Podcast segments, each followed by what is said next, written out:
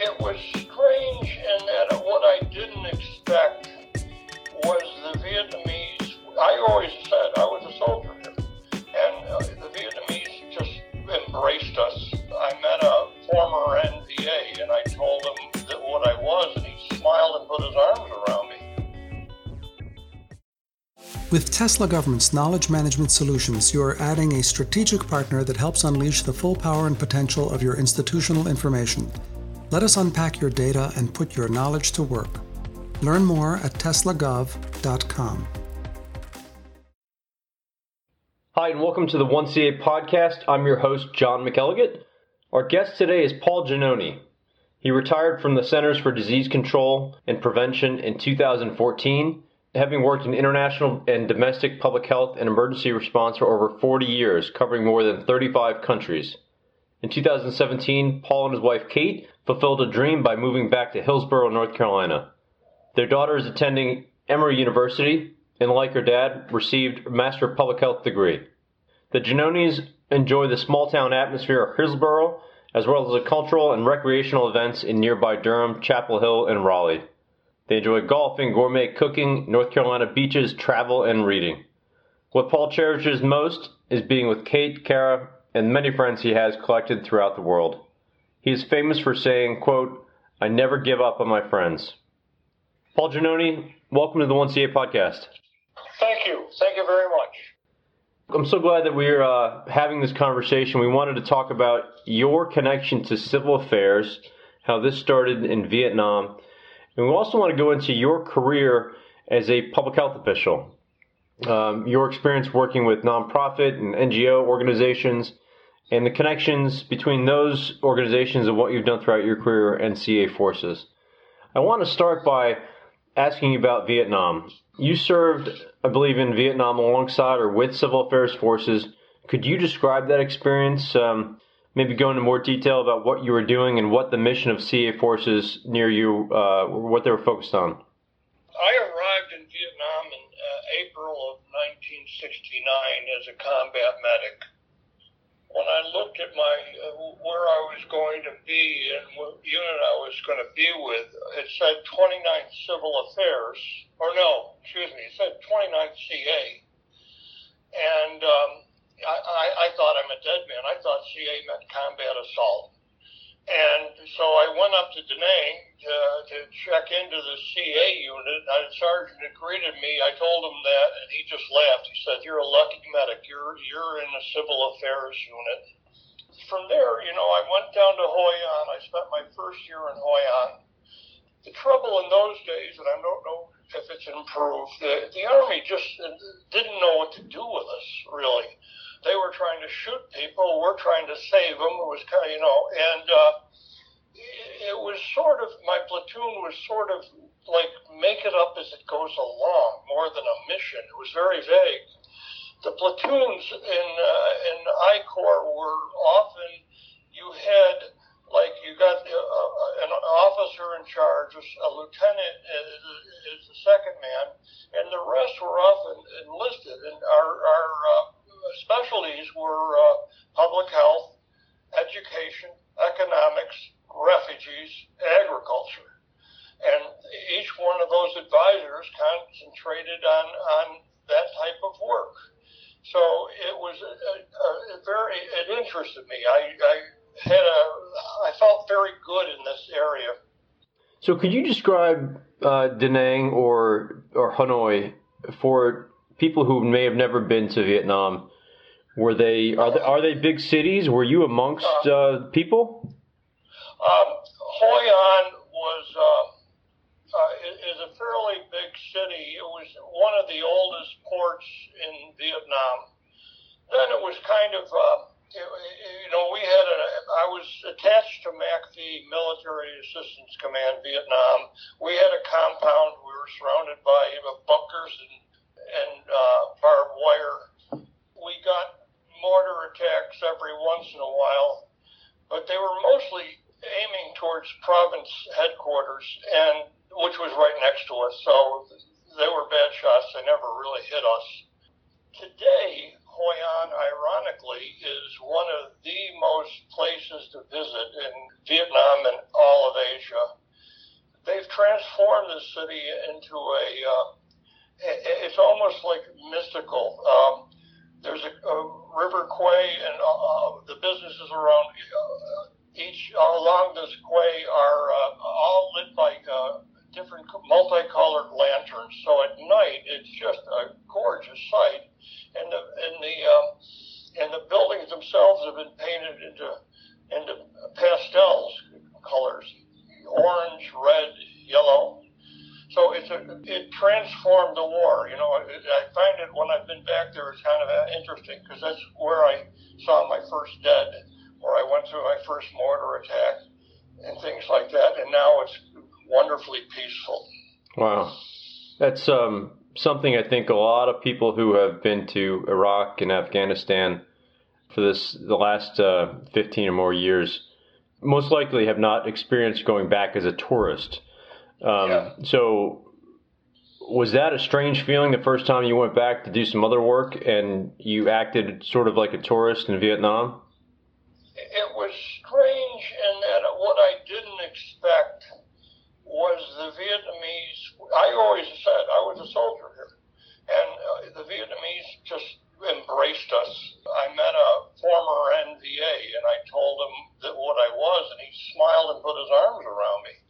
And so that's the one expected thing. The other thing is, I was stationed. Uh, CDC sent me to Hanoi, the northern northern capital, uh, for five months, and um, it's interesting in that uh, it's become very capitalistic it's uh, when you think I always thought, well, communism it's going to be uh, they're not going to do much of anything, but really today it's a very capitalistic society. I mean, the Vietnamese are some of the best businessmen in the world. Uh, there's a lot of modern plants on the road from the airport to the city. Uh, you can't go down the street without running into an ATM you know, there's high-end department stores and things like that. So it's really changed, and they're becoming a powerhouse in all of Southeast Asia. Interesting. Okay.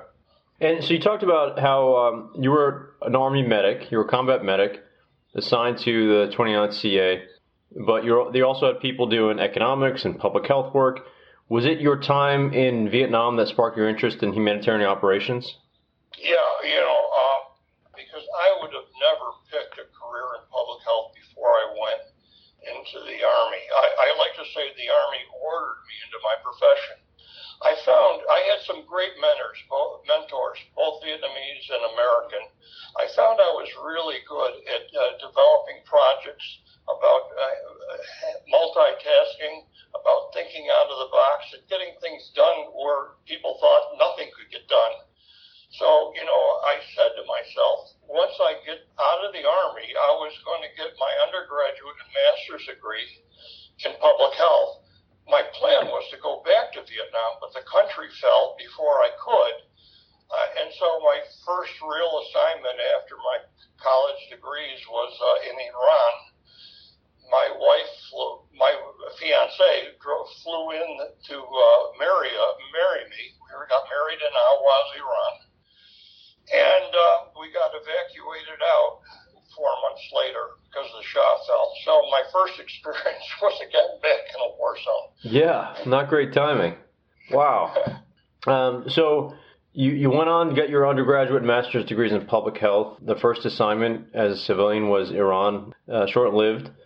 And I think the listeners of this podcast know how civil affairs forces are connected to humanitarian organizations we often do that during conflicts and to assist with international emergency response efforts throughout the year. Why do you know uh, CA forces should better understand humanitarian operations and the capabilities of government and NGO partners, for example, who are working in the CA unit's area of operations? Why does that matter? Okay. My first very strong advice, and Americans have a hard time with this. You're an advisor you can only make recommendations. It should be your counterparts who start the projects. You have to leave your ego at the door. you cannot go in and start giving brilliant uh, answers to things that have already they've already tried. So the first thing you need to do is keep your mouth shut and and observe. If you have the if you have the, the time, you you should not say anything for at least a month. Just soak it all in. Now, important documents that CA advisors should carry with them, almost Bibles, is the SPHERE Manual, the WHO International Humanitarian Regulations, and USAID's Field Operation Guide, the FOG as they call it. Uh, the CA advisor should know the organizations and mission of the following the UN, especially WHO, UNHCR, World Food Program, and UNICEF. USAID, which is our form of uh, development project, especially the Office of U.S. Foreign Disaster Assistance called OFDA. The major non government agencies, the problem here is there's too many of them. Disaster response became big business, and there was hardly any NGOs when I was in Vietnam during the war. Now, there's uh, uh, at last count there was about 8,000 NGOs. Wow. And they're, the people they hire, it really depends on. Uh, often, uh, some of them have very loose criteria to hire somebody. You know, all you need is a passport and you go. So you, you find people who are incredibly gifted in cross cultural development and some who don't know a thing the thing is for uh, CA, concentrate on uh, the, the successful ones, the big ones like CARE, Oxfam, Red Cross, Doctors Without Borders, Mercy Corps, and International Rescue Committee.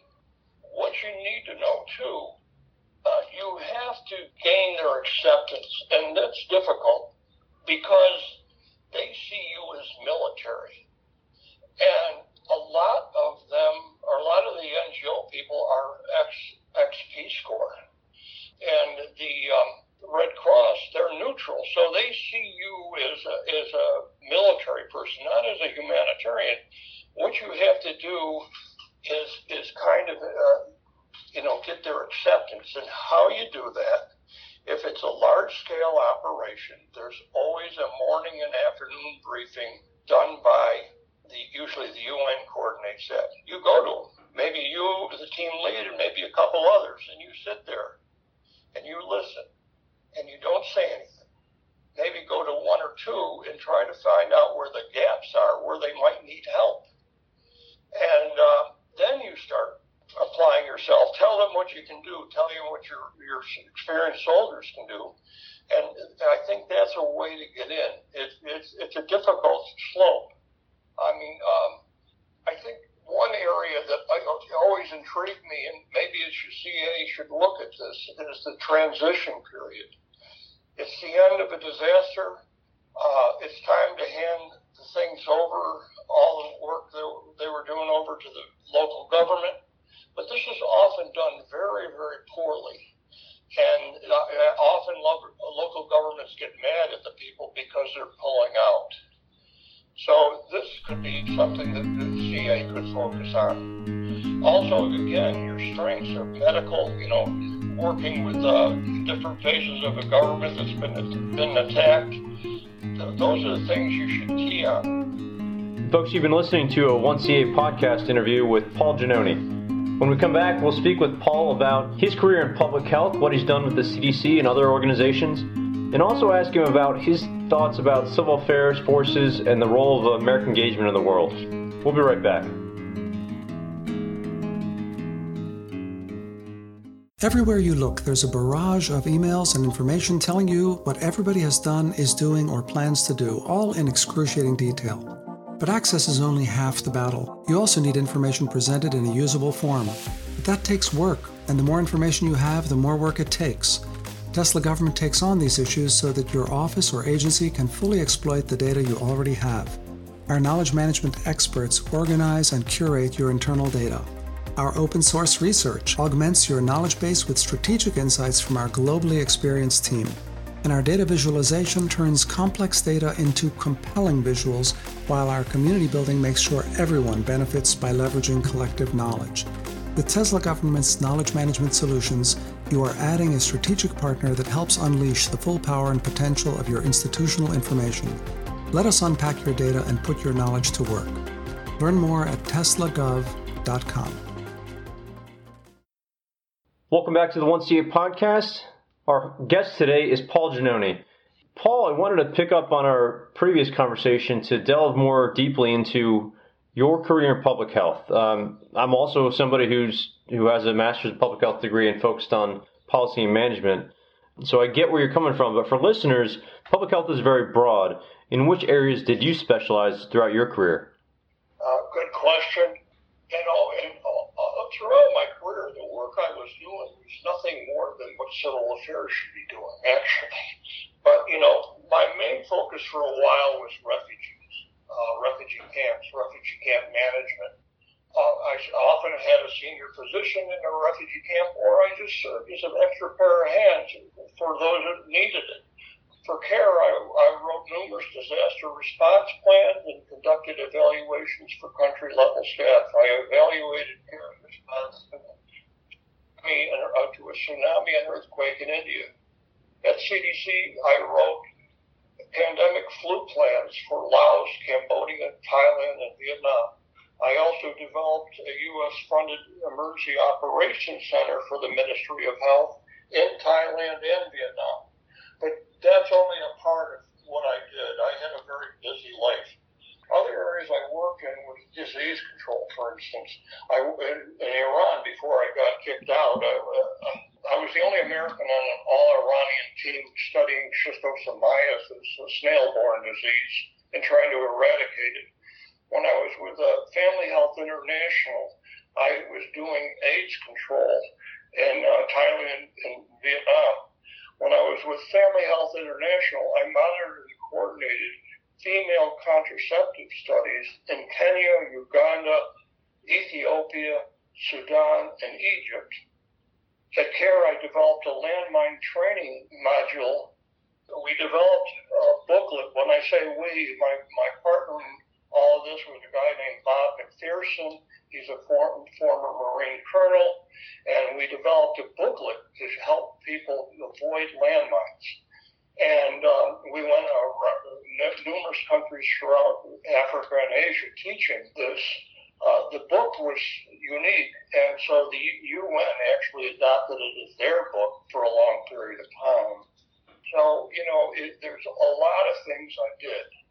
There's a lot of people who are interested in public health. There's it's it's an enormous uh, career kind of uh, venture, and the thing is, especially with the emergency response, there's always a job and what's going on with COVID right now is, uh, is an example. I mean, you always can find work once you get your foot in the door. That's good advice. Thank you. So you spent so many years at the CDC. Uh, full name is Centers for Disease Control and Prevention. And you also worked at NGOs that you mentioned, CARE, American Red Cross, Family Health International, and many others. So throughout that career, public health career especially, when did you work with CA forces and, and how did it go? Well, number one, I was a civil affairs advisor in Vietnam, and it, and it was a great experience for me. A little frustrating at first because I didn't have any training. I had to make it up as I went along, but it really drove me for, uh, you know, I had no idea what I wanted to be when I got out of high school. And so this really drove me into education and a career. When I was in Albania during the Kosovo wars, I was helping manage a uh, refugee camp uh, in the southern southern Albania, and um, there was a CA detachment there, and they helped coordinate activities of all the components of the refugee camp. Because you know, usually in a refugee camp, you have one NGO, uh, the management. They manage the camp. Then there's one who co- covers water and sanitation. Another one covers food distribution. Another one uh, covers communications so they sort of sort of uh, orchestrated how, how we work together. It worked out very well. Paul, you've been around the world. You've seen and smelled and felt living conditions in so many countries. What do you think broadly about civil affairs forces as a tool for American engagement with the world? I think it's a wonderful tool. I think it should be one of the first units sent in when there's a disaster, a war, uh, you know, even uh, unrest. The thing is, is what is important for the military is we're always going to be seen as like an invading army, and that's not true. That's not what we are. And so, having a civil affairs unit in a country shows a, another very important face of what the U.S. military can do. A lot of CA forces now are, are called uh, warrior diplomats. Do you think that's an apt term? Yes. I have a, a paper uh, that was in a, a, newspaper, I think, that was called The Civil Affairs, uh, the Peace Corps with Rifles. I saved that to show my Peace Corps friends, mostly to irritate them, but, you know. nice move. Paul, I wanted to ask you about um, the level of engagement, global engagements, and I understand that each U.S. president and every Congress faces arguments both ways. So to either pull away from global engagement or arguments for greater engagement. When you look at the strategic level, you've you've been a guy on the ground in Vietnam, but also working at high levels in the CDC. When you look at that higher level, there are huge cost trade-offs to consider one way or the other.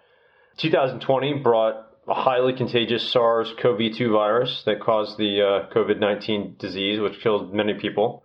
So, in light of this pandemic that we're in the midst of right now, how large or small role do you think the U.S. should be playing on this global stage? I think it should play a large role. Uh, of course, I'm prejudiced. I wasn't CA advisor, but the thing is, is you know, this is things that the CA team should have a very good expertise to help out in the, in the, in the response.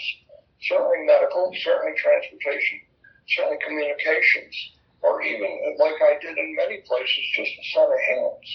And that gives a visual of the Army in a very different light. I don't really think that the CA needs to be just in, international. I think in domestic issues they could be very, very helpful. So, uh, you know, it's an important thing for the Army. It's an important thing for the country. Paul, I wanted to ask you another question about guidance for CA forces who are listening, or well, let me ask you, yeah, first about guidance for CA forces, but then a question about interagency and NGO partners who are listening. So you've talked about important readings and manuals that CA forces should be having uh, carrying around with them, having their back pocket or, or carrying their Humvee wherever they go, and the organizations that they should get to know. Most of these organizations are either in the DC area with their headquarters or operating overseas, but CA forces are spread throughout the United States, especially on the reserve side. Most of the active duty are concentrated in North Carolina. How would you say CA forces get better acquainted with the humanitarian operators, with the NGO partners? Are there conferences that in a normal time would be operating? Do we find people online? How do we connect with them to learn more? There are conferences that you maybe should attend. Maybe you should write a paper for if you can and get it presented. There, and I'm trying to think of the name. There's a in, in DC. There's a, a, a group that represents all the NGOs in America. You should try to find them, these people out and go to any meeting they have. Okay. And, uh, and that, you know, that would start to get your foot in the door. I mean, they can't see you. They, they see us right now as something that's a threat. So that's not good. And what you, what they should see us as, as a, a, a very positive contribution. Yeah. And what advice would you have for the interagency or NGO or humanitarian operators listening about their ways to engage with CA forces? Um, it's, it's fairly simple. The team leader and maybe the second should be invited to any meetings that they're having. Uh, the, uh, the NGOs in the field should maybe negotiate to see where the CA could actually help out and also to see where it would be redundant for them to be in. So it, it's it's you got to get to know people, and once you get to know them, I think you, you're going to have a foot in the door. Absolutely. Yeah. Share a coffee, uh, have a meal, um, Yeah, get to know each other. Exactly. Great advice, Paul. Thank you. I, I want to um, leave this conversation by telling the listeners about your memoir, which is called Life in Dark Places, a memoir. This was published by Torchflame Books, and it's available on Amazon. The summary of the book on Amazon says, At its heart, A Life in Dark Places is an adventure story. Its heroes, the men and women who have risked their lives to minister to the vulnerable. Paul writes masterfully about what he has seen and experienced with a keen eye for detail and a leavening of humor. The author has found himself a participant in some of the most dramatic and horrific events of the past half century America's defeat in Vietnam and the subsequent boat people crisis, the fall of the Shah of Iran, the unspeakable acts committed by violent groups in sub Saharan Africa, the tension along the Pakistan Afghan border following 9 11, the flood of refugees unleashed by the war in Syria. A Life in Dark Places is more than a memoir of one man's journey in evolution. It is a wake up call to America and its citizens. For more information about Paul, go to his website, paulgiannone.com. That's P A U L G I A N N O N E.com. Paul, thank you very much for being on the 1CA podcast. It was an honor. I really respect the civil affairs groups. Thank you for your service. Check out the Civil Affairs call for issue papers. The deadline to submit a paper is August 28th. Civil Affairs can find better integration as a force for influence, collaboration, and competition for convergent threats and challenges for multi domain and information operations, now called Joint All Domain Operations. As the nation's warrior diplomats, the CA Corps must modernize, especially for gray zone competition, and foster a learning organization. It must reinforce supported command understanding of CA Corps competencies and capabilities at tactical and operational levels. It must seize opportunities to be a greater force for influence through national strategic initiatives like the Stabilization Assistance Review and the Global Engagement Center. And it must help build an industrial base in applied social sciences and related technologies. The Civil Affairs Association and its partners invite civil military professionals to submit originally written issue papers. The deadline is August 28th. For more information, including paper guidelines, visit Civil Affairs, all one word, assoc.org. Thank you for spending some time with us. Please subscribe and come back for another installment of 1CA. Until then, be safe and secure the victory.